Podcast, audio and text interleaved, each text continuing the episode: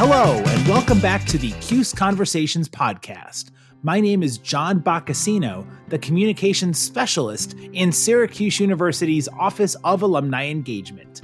I'm also a 2003 graduate of the SI Newhouse School of Public Communications with a degree in broadcast journalism.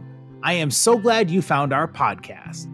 Protests against racial injustice and police brutality motivated by outrage over the killing of George Floyd at the hands of a Minneapolis police officer nearly two weeks ago, have the country on edge and clamoring for change. Tensions are high across America as protesters and police officers are often clashing over the right to have these protesters' voices heard. Now, on Friday night, Sam Blum, our guest here on the Cuse Conversations podcast, boy, what a story he has to tell. He's a sports reporter for the Dallas Morning News who has been pivoting his focus to the protests taking place in Dallas. And uh, just to give our audience a little insight, Sam, into your background, right away you faced two pretty hostile actions uh, in, in covering the protests, having both tear gas and then having guns drawn against you all in a three day span. What a welcome to covering the protests. How are you holding up, Sam? I'm fine. It was, um, you know, I, I think I may have underestimated just, you know, how uh, intense the scene would be out there, but it was uh it was something that was an interesting experience. I I'm fine though. You know, I think a lot of people in our industry faced a lot worse uh, over the last week, um, getting arrested and getting actually beat up. I, you know, tear gas isn't fun. I got kind of stuck in the middle of the tear gas for about a minute, uh, which was pretty miserable. But um, you know, I, it's just been a it's been a uh, interesting time for journalism in general and for newspaper reporters, uh, many of whom are fearful of losing their jobs or being furloughed. Uh, our newsroom had pay cuts. So, you know, it's we're all kind of facing this tough time while at the same time doing jobs that are clearly extremely essential and that other people, you know, are you know aren't getting in the middle of. So we're doing important work, but it's uh, you know coming at an interesting time when newspapers in general are are you know facing tough financial realities like every other industry the fourth estate now more than ever we really need to have accurate storytelling reporters on the ground and the nation has been riveted and captivated by what's been taking place when you see and for the most part from what we hear the protests are, are peaceful. There have been some outbursts of violence in certain pockets across the country but can you paint the picture sam of what it was like in dallas uh, when you first went out there to cover the protests? What was the scene like and what did you kind of observe before the melees kind of took place the interesting thing is, you know, I was out there on Saturday just the other day, and it's, you know, you could tell how the protests have kind of become morphed into something more organized and more peaceful and more, you know, the message I think is more unified. Um, when I was out there on Friday, you know, and I get it because that was that same week, that was four days after the death of George Floyd, and I think, you know, the, those emotions were just for so many people just so high, uh, understandably.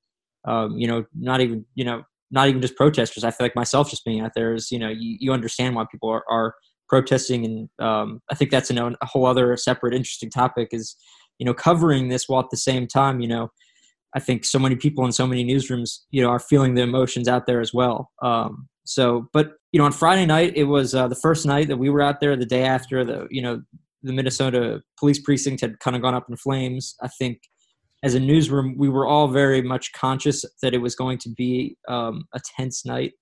Uh, it started with a with a rally, um, you know, very peaceful rally, and then as it kind of night fell, people uh, started marching, and you know, I think the vast, vast, vast majority had a peaceful protest in mind, but you know, there was some uh, violence and there was some uh, vandalism, but I think that the majority of it was very peaceful, and I think that it was just a I don't know. I, I thought it was a very, very, very interesting night. It was um, something I probably underestimated just how intense it would get.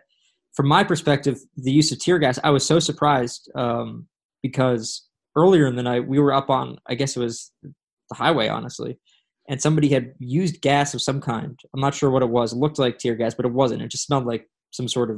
It honestly smelled like some sort of incense. Um, and so in that second when I was when we were out back on the uh, back in downtown and some gas came up in my face, I did not think it was tear gas. And then all of a sudden I couldn't breathe and I couldn't really see, uh, and I got lost in in the gas right in the middle of it. Um, and it was it was just like the most painful thing ever. I mean, I, I think a lot of people have kind of gone through that the last couple weeks, but you know, getting stuck right there and not being able to get out. Actually, the whole purpose of the tear gas was to keep the police line. They were about a dozen police, or probably more, in riot gear, and they were trying to keep people back. Um, not that I think it was necessary personally. Um, I don't think they were really facing a serious threat. Most of the most of the protesters had dispersed into different areas. There weren't that many people there. I'm not sure why they used the tear gas, but the whole purpose of it was to keep people back. And when I got stuck, I like couldn't see. I was just kind of like running around, and I actually passed the police line, and I was asking them for help. I was literally begging them for help, and uh, I did not get any. Uh, they told me to get back. They screamed at me to get back. Uh, one person said, one of the police officers said, you shouldn't have been there to begin with, which I think is an absolutely ridiculous thing to say. Um, your job is to protect people, uh, you know, not just protect yourselves. Um, and it, that's what it felt like they were doing, especially in my situation. I did not understand why I wasn't given any help. The person who helped me actually was, I'm not sure if he was a protester or if he was uh, just a, you know, bystander, but, you know, somebody came in, got me out of there, helped me out, carried me out. Um, there's a cool photo of it on Twitter, um, which I didn't know existed until a couple days after. When one of our photographers actually got a really nice picture of of this man helping me. Uh, and then some people, some people who actually were protesters had milk, and they gave it to me to put on my face, which very much helped. Um, just it was a disappointing experience to kind of have uh, feel like you know desperate, couldn't breathe, you know, and have these people that could have helped me, uh, police officers that could have helped, they didn't. Um, and uh, I thought, you know, I thought that was a. I don't know. I don't want to, you know, I don't want to be any, be too controversial. I was just really disappointed with that, with the way that was handled, and I didn't think the tear gas in general was necessary. Um, you know, I think that's something that's we're, we're, as a nation we're kind of coming to an understanding. We're seeing a lot of a lot of videos come out over the last week and a half of just unnecessary police force. Um, you know, and that's not a controversial statement. I think there's been just so many examples of, you know, people just getting pushed down, elderly people being pushed down, uh, you know, use of tear gas uh, in, in, unnecessary situations, and it's uh, you know, I, mean, I think for as much uh, as we hear about certain protesters being you know crossing the line, which I agree with, you know, you shouldn't loot, you shouldn't vandalize. You know, this is your community, this is our community, this is everyone's community. You know, it's people's who spent years and years creating these businesses. Uh, shouldn't you know? There's no right for anybody to vandalize or loot. But at the same time, um, you know, we're seeing plenty examples of police using excessive force in times when it's not called for. So, in your estimation, there wasn't a critical moment that led to the police using tear gas other than they were just trying to control the protesters and keep them back from where their line was? Basically, I mean, there at the, what I what I had seen where I was, I had kind of gotten up closer to the situation because there was one woman who was engaging in uh, kind of some sort of, you know, she was like engaging the police up close. And people were actually yelling for her to come back but it was one woman you know what i mean? It was one person. Um, you know obviously people were like throwing water bottles at them but they were standing there in riot gear. Um, you know all i saw was water ball i don't know if anything else was done. I mean it's tough for me to survey every single detail of what happened. Um, sure you know, a lot was happening. Uh, but you know from my perspective from where we were the protest had dispersed to some extent. I think people had gone off in different directions. I think some people had went home. Um, it had been going on for several hours. Uh, it just kind of seemed like the pol- it seemed like the police had kind of gotten to a point where they wanted to clear the downtown area. Uh, that was pretty much what they said over loudspeakers. Um, and you know, I mean, I, I, get wanting people to go home. It was a tense situation, um, and people had been breaking the law. But at the same time, I don't think that it was at it was not at its most critical moment, and that's why I was so surprised when I was tear gassed, and why when other people were tear gassed too. It was just kind of like a why why did that happen? I feel like before before the last two weeks, a vast majority of Americans have never been tear gassed. And I know you talked a little bit about that exposure, what that was like.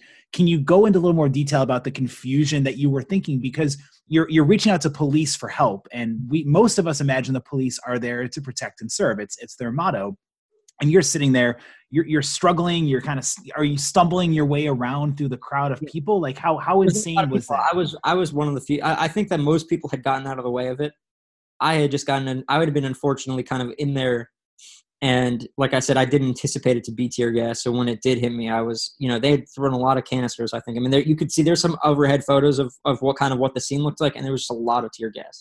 So i was kind of stuck in the middle of it. Um, and it was just yeah i don't think there were a lot of people there. It was tough for me to see. Obviously, the police had their they had masks, uh, gas masks, so they weren't feeling the effects of it.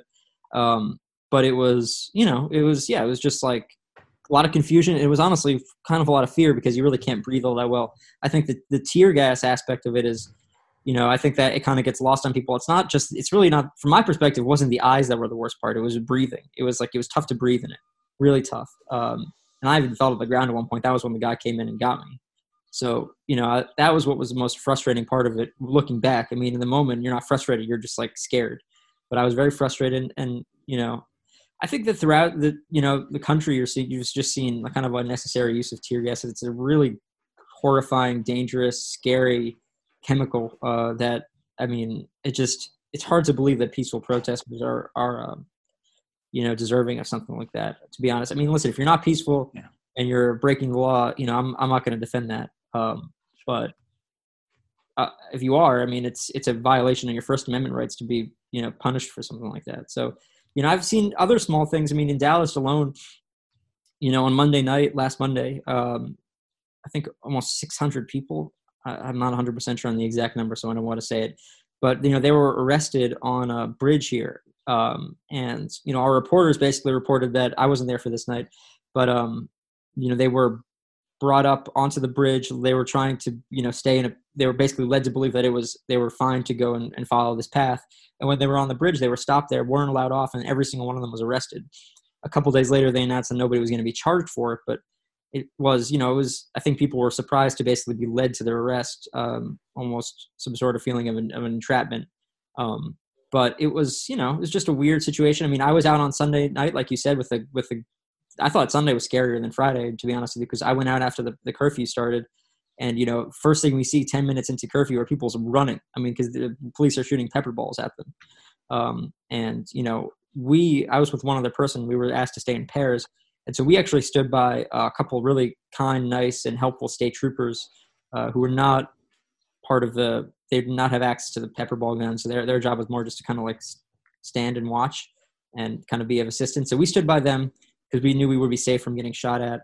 Um, but really, I mean, we saw people up close getting shot at. I mean, I saw a couple people just kind of ask for directions, and police were just, you know, as I tweeted a video of it, just police ripping off the, the face masks. You know, in the middle of a pandemic of two of two people who I don't even know if they were protesters or not.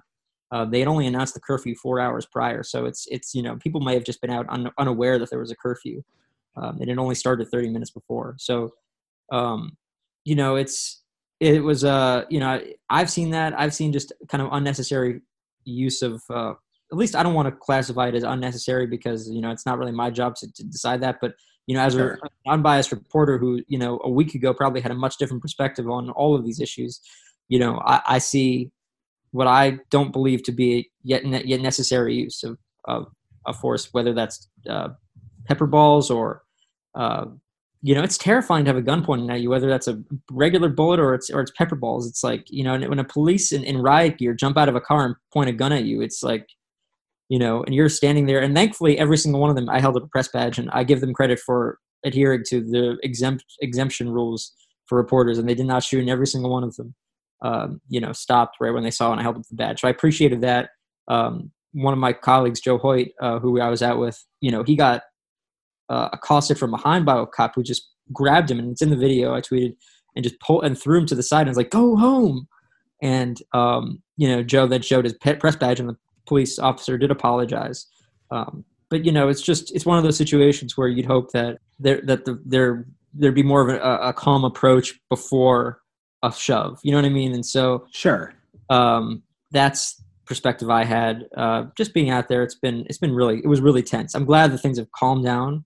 I'm glad that things have really become, um, you know, more peaceful. I'm glad that you know over the last few days uh, during these protests, I appreciate the fact that police have, you know, instead of engaging with protesters, they have actually been blocking off streets and keeping people those people safe, um, and not really um, and not really inserting themselves into it uh, too much. But you know, I think the first couple days it was a feeling out of just kind of what to do and you know there were a lot of mistakes made. Uh, i think you know probably on, on, bo- on both sides of the aisle but you know i think i think that if people want if you want your citizens and you want your people to to really feel trust um, then you know with on both sides then you know it's it's better to try to keep things peaceful especially you know when when that's the goal now, can you uh, give a little more background, Sam, into what exactly did happen on on Sunday? You mentioned the fact that once people, once the police saw your your press badge, that they backed off of you.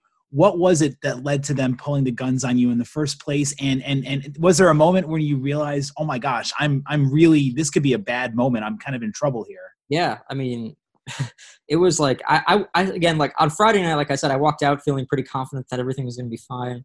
I really wasn't worried. And on Sunday, it was the same thing. You know, it was like, you know, you don't really, I was like, oh, the press are exempt from the curfew. But I don't real, I guess I didn't realize just how, how like, how aggressive the police were going to be in getting people off the streets for the curfew, which, you know, I guess to their credit, I mean, that's, you know, their goal is to keep people off the streets. I feel like it was a concerted effort to be aggressive right from the start and get people off um, and to push people out outside of the curfew zone. So, you know, you understand that. Um, at the same time, you know, it was like it was a little scary just because you know they come up in a, in like what looks like kind of a this car with you know I mean it's in the video with like so many police officers in it they're just kind of streaming out one by one and every single one of them just points the gun right at you and right at when they see you and then you're holding up the badge and you can hear in the video I'm just like press every time and it's like okay you know they, they listen to that but it's still you know they didn't they didn't listen to everybody and it's a tense situation for them. I get it. I think that's lost on people sometimes that it is tense for everybody. Um, but you know, and this is and they're trained in a certain way, uh, and you know, they're not using lethal force. Um, all of those things are accurate, but it was still not nonetheless still not a not a super fun situation uh, to to kind of have to be in. Um, and you know, I think that we were smart on Sunday night for our newsroom. You know, we went out um, probably you know just we weren't prepared uh, for I had a press badge, but nothing else to really identify me. And um, you know, the day after, thankfully, one of our other reporters went out and purchased helmets that said press on it, vests that said press on it, uh, and actually goggles too, just in case you know. You know, you, we, there was a story in our paper of a protester who was shot in the eye and I believe lost sight in one of his eyes uh, with a pepper ball. So you know, um, we we were smart the next days in having all of that gear and equipment um, that I think was necessary because when you have that, you're so much more readily identifiable. Um, sure. And it's helpful. So on that first night, we didn't have that, and I think that that like you know, there's nothing. I could have been a protester for all they knew, uh, or someone that was you know that they viewed as a threat. So I mean, I get I get it to some extent, but it, you know, I also uh, I'm glad that we became more prepared in the days after that. So, and you mentioned Sam the fact that you felt like the police were more organized. They they got a sense, they got a better understanding of what they were dealing with as the days and the week went on. And it seems like the same is true for the Dallas Morning News. Can you compare how your planning meetings for you as a reporter covering the protests, how they changed and evolved from the beginning to now? Well, I mean, we were very prepared. I think on Friday night. Um, just for what might happen, because uh, four years ago here in Dallas, almost to the day, on July, I believe it was seventh, uh, 2016, and I wasn't here, so if I got the date wrong, I apologize. But we had a, a horrible, horrible, horrible night here, um, where four police officers were uh, killed uh, during a protest, during an otherwise peaceful protest, um, and it was, you know, just one of the more tragic days, and I think in this entire city's history. So, you know, I think we had some people that were were experienced in, in dealing with a, uh, you know, a, a really intense protest, and, and so we were from the start had a lot of people, a lot of resources on it. Um, you know, we were ready for it, uh, and you know, I, I, think as a whole, our newsroom became more ready just for the, just having that that gear that maybe identified us more easily. Because you know, I don't think we anyone could have anticipated just the level of force being used against reporters all across the country. I mean, I know people, you know, I and and we're talking about Syracuse. You know, a legendary photographer, Dennis Nett at Syracuse.com. I mean, you saw the video of him just getting absolutely destroyed by a, for absolutely no reason.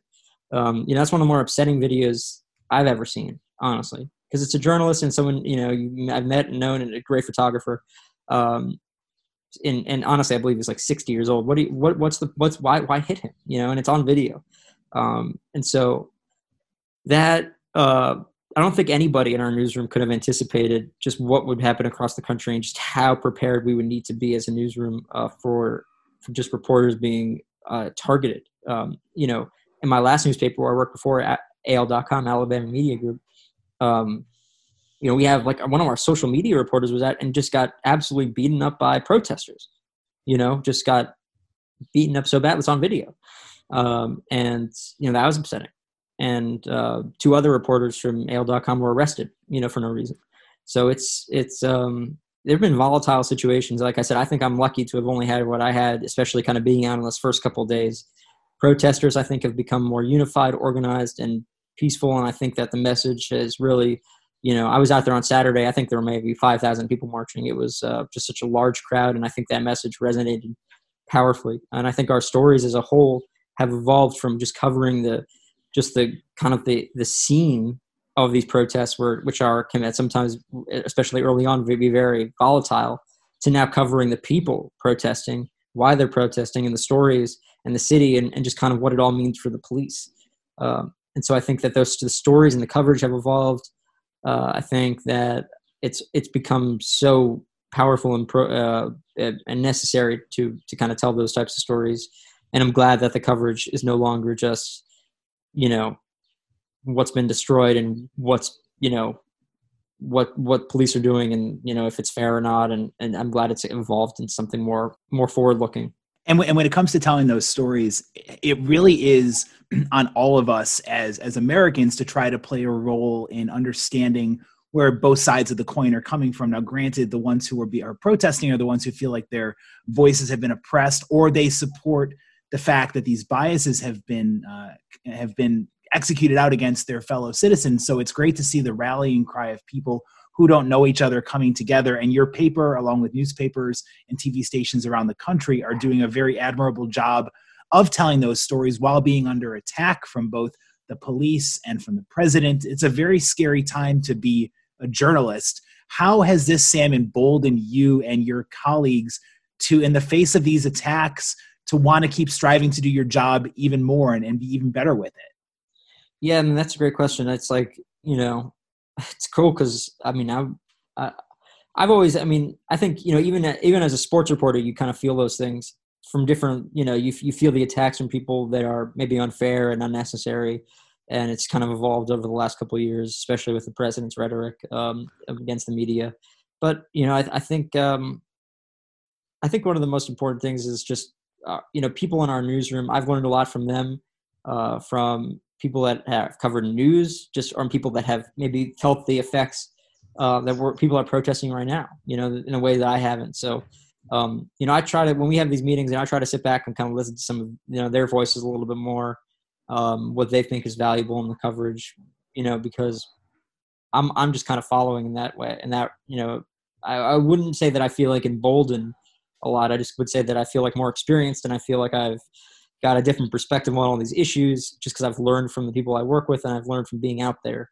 Um, and I really don't, you know, I wish that people wouldn't, uh, you know, follow in what the president says and calling the press the enemy of the people. I don't, you know, I don't appreciate that. You know, part of part of my job a couple months ago was covering the Open Texas rallies. You know, in the exact same spots, really. So there were, you know, these protests that um, I don't think they ever got to that level of just number of people in them, but there were a lot of people that were protesting that they wanted the state open, and it was, you know, I would say that they were, you know, most of a lot of people in the rallies would come with Trump gear. It was, uh, you know, it was a totally different crowd. Um, and you know, in, in, the first protest I covered on Friday night for uh, this, you know, for in, you know, in this moment was, you know, there was chance of dump Trump. So it's it's totally different. I, I think that, you know, your job is to kind of go out there and do the same thing for both of them, which is to just kind of report on exactly what happens. Um, you know, I've, I, I don't really like to insert my opinion. I feel like I've told you're the first person I've really kind of expressed my opinion to on a more formal level because I feel like um, it's not even so much as an opinion as it is just a there's just facts on the ground. You know, whether that's me saying I don't think that tear gas should be used or uh, me saying that I feel like you know there's been a line crossed in some areas. Like I, I don't think those things are even uh, debatable. And uh, I think when people look back at this moment and we have time to digest and we have time to really do a you know post mortem of everything that's happened, you know, I think people will, will undoubtedly say you know the things that I've said because um, they're just they're just they're just facts on the ground as someone that's reported on it and seen it and lived through it. So um, you know, I, like I said, I don't feel emboldened too much. I feel like I just feel like I'm learning and uh, having an you know interesting experience. Uh, hopefully, other people in my position are gaining that same knowledge and, and learning a lot too. Because you know, if you were to ask me about all these issues that people are protesting, you know, two weeks ago, I probably wouldn't say the things I'm saying now, but um, or I wouldn't have the same beliefs that I do now. But you know, being out there talking to those people, hearing what they have to say, um, you know, I think it's uh, you know, I think it's powerful for us to learn that, um, whether that's other protesters or reporters or just you know, people who happen to be walking by. So how did you end up going from, you know, getting ready to cover Joey Gallo and Lance Lynn and the Texas Rangers getting ready for the baseball season, so to speak, before COVID, to being on the front lines of the protests? Was that something where did management ask for kind of all hands on deck with the protests? Well, so right after the, I mean, I, I wish we were covering baseball. Don't get me wrong. I, uh, it was supposed to be my first season covering the Rangers, uh, covering Major League Baseball. Really, I was really excited about it, um, and I'm still hopeful Although, you know, even as recently as five minutes before we got on this call, it kind of seems like the new proposal for Major League Baseball is not doing too well. But yeah, so we'll see. You know, I'm still optimistic that uh, who knows? Uh, we'll find out. But uh, no, to answer your question, it was more like um, myself and one of their sports reporter were moved over to cover news. I'm glad that our, our reporters have, um, you know, really been given the opportunity to go and cover interesting stories. You know, I've been writing sports stories throughout this pro- throughout this process, mostly as it relates to COVID nineteen and even some of the protests.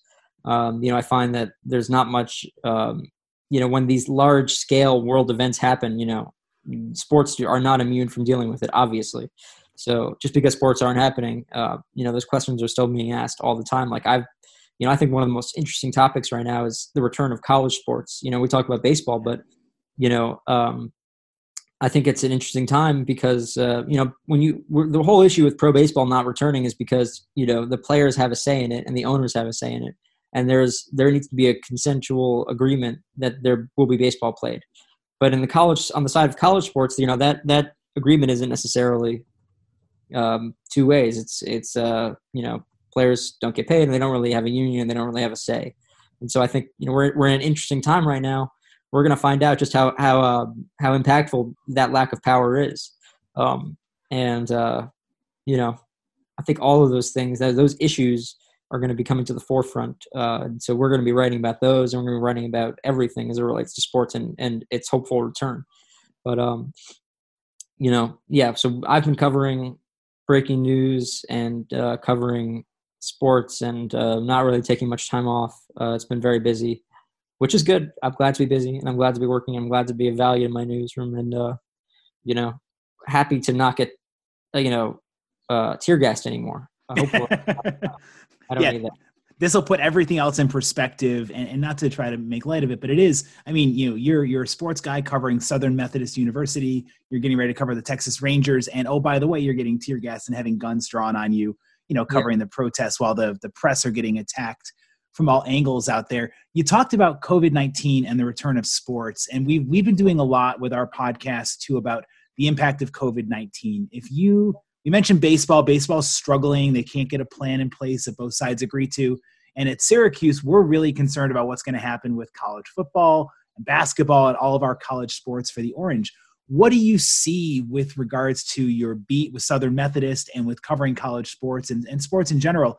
Do you see this where we might have you know they, they've done these accelerated plans where we're going to start school earlier this fall and then not come back after thanksgiving. Do you think that football and other sports for the collegiate games are going to happen or is there going to be major modifications to the way that sports are played in the fall? I, mean, I definitely think there's going to be modifications. Um, i definitely feel like you know there's no way to get a curriculum full um, if it's even done with this construction. Um, but yeah i mean i I, I think that one of the most interesting things that's been a result of COVID 19 has just been we've all kind of realized that higher education is not necessarily as impenetrable as um, it once seemed. And I feel like, especially as it relates to college sports, um, you know, you really see, you really see, I mean, the, the debate has been for so long, you know, college athletes get everything handed to them blah blah blah. I mean that I don't agree with that argument, but that's kind of the argument. You know, they get free education, they get free food, et cetera, et cetera. But now you're seeing, okay, just how important college athletes are to the university. You know, you're seeing just how important, you know, playing college football is. I mean, we would not be having these accelerated talks about the return of college football if it was not absolutely necessary for the universities that play these sports. Um, you know, that money is just so valuable and it's so necessary. And I hope that people see beyond, you know, just the uh, kind of the return of college sports and see just see see that message of, you know, really athletes. Um, you know, the val- their value to universities is immeasurable, and there really aren't there really isn't higher education without college football and for a lot of schools, and, and really for a lot of those schools, um, you know, that make the backbone of what you know universities and college and higher education in America is all about. So, you know, I hope that's that's kind of uh, something that's noticed. That's you know is um, a message, and I, I, mean, I'm optimistic that we'll, we will have college football. Uh, we will have college basketball. I think for that reason that there's just such a such a desperation to get it done. Um, and you know, I think that well, obviously, you know, the pandemic who knows what will happen with it. I'm encouraged to see that the numbers of people dying every day has been decreasing over the last month and a half. That's an encouraging sign. Obviously, less people dying is always better. Um, and it's uh you know hopefully that's the trend that continues that you know we see fewer and fewer people dying. But you know um obviously this pandemic is unpredictable and came out of nowhere. So i mean i think i think people saying you know we're going to have campus we're gonna have people on campus in the fall and we're going to have college sports in the fall. People that tell you that you know are are telling what they hope and not what they know. Because i mean if we rewound to march i don't think anybody would have said that you know they could have predicted what would happen. So there's no waiting to predict what will happen in september and, November, and october and november and, and when everyone wants college football to be played and wants normalcy to return. But you know obviously i think some of the um, numbers are becoming more optimistic. Um, hopefully that trend continues. But you know the main the main thing i would say is that what we're seeing right now is just the true value that college athletes bring not just to you know their teams but really to their schools and to just the education in general. Um, and i hope people understand that because i think it's an important message now transitioning sam to your educational history we talk about colleges and we talk about the impact that the student athletes are having on their different colleges you came to syracuse and earned a newspaper and online journalism degree from Newhouse. Why did you choose Syracuse, and what are some of the ways that Newhouse shaped you when it comes to your reporting and your career, especially right now with the Dallas Morning News during these pivotal times?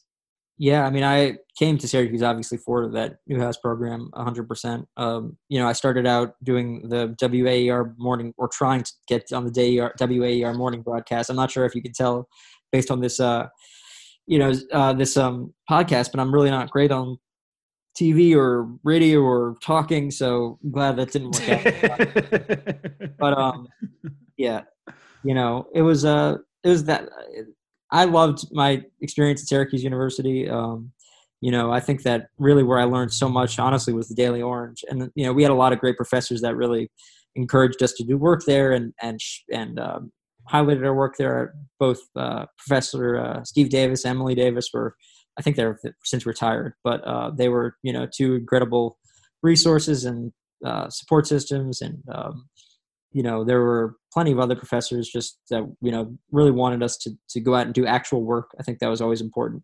Um, you know, important part of the Newhouse degree was going out and reporting. And I went uh, in the 2016 election with uh, Joel Kaplan, Professor Kaplan, to New Hampshire for uh, for a week to cover. Uh, I covered Chris Christie. I still have uh, Chris Christie lawn sign in my trunk, the trunk of my car, which I will never get rid of. It's a historical uh, memento, both from that you know, really cool experience of going to New Hampshire for that you know for that time, but also just because you know Chris Christie running for president, um, Donald Trump. I mean, you know what could be better. Uh, uh, and that was and I was there when he when he dropped out. You know, so I was just it was like I love I love that time. But you know, it's uh you know just the, the Newhouse experience was was fantastic. It's why I went to Syracuse. I uh, was recently back up there for our Daily Orange kind of reunion back in October when uh, you know before the, the, school had to tear the house down, uh, unfortunately, but maybe fortunately, it was it was certainly uh, falling apart by the time we went back for that last time. But it was um you know it was just a just a great great experience. Uh, I feel like I learned so much about you know just reporting and, and really reporting these difficult stories, uh, holding people accountable. That was something we always valued, just you know, a lot.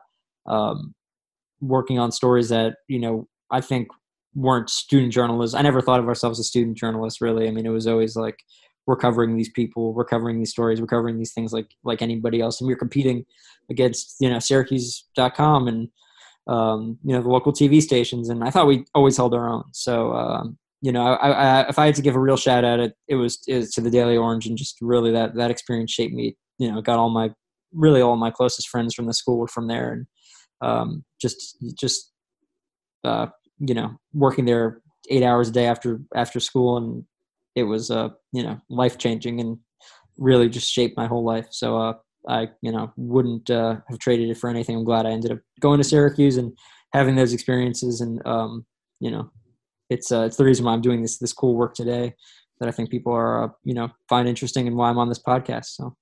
Well, if you want to get involved in following the great stories that Sam is telling for the Dallas Morning News, you can follow him on Twitter at Sam Blum3. That's Sam B L U M and the number three. Uh, you can also follow at Dallas News for his coverage with the Dallas Morning News. And hopefully, one of these days soon, Sam, we get back to you covering SMU and your first season with the Texas Rangers and not have to be focused as much on the pandemic and all the other racial upheaval. We'll hopefully work our way through this and get some change to take place. It's been a, a crazy time for all of us, but your reporting has been top notch, and we really wanted to have you on the podcast to talk about pivoting because clearly, when you got into journalism, I don't think you envisioned. Uh, again, being tear gassed and, and having guns drawn on you while covering these protests. And you've done a great job of bringing the news to the people of Dallas and the state of Texas and really, you know, around the country. It's, it's fascinating to see the work you're doing. And we wish you nothing but the best. Well, thank you for having me, and um, yeah, hopefully, uh, hopefully we'll get back in the dome at some point too. So I uh, appreciate it, and uh, thanks, thanks so much. Uh, great talking to you, John. Thanks for checking out the latest installment of the Cuse Conversations podcast. You can find our podcast on all of your major podcasting platforms, including Apple Podcasts, Google Play, and Spotify. You can also find our podcast at alumni.syr.edu slash Cuse Conversations and anchor.fm slash Cuse Conversations. My name is John Boccacino, signing off for the Cuse Conversations podcast.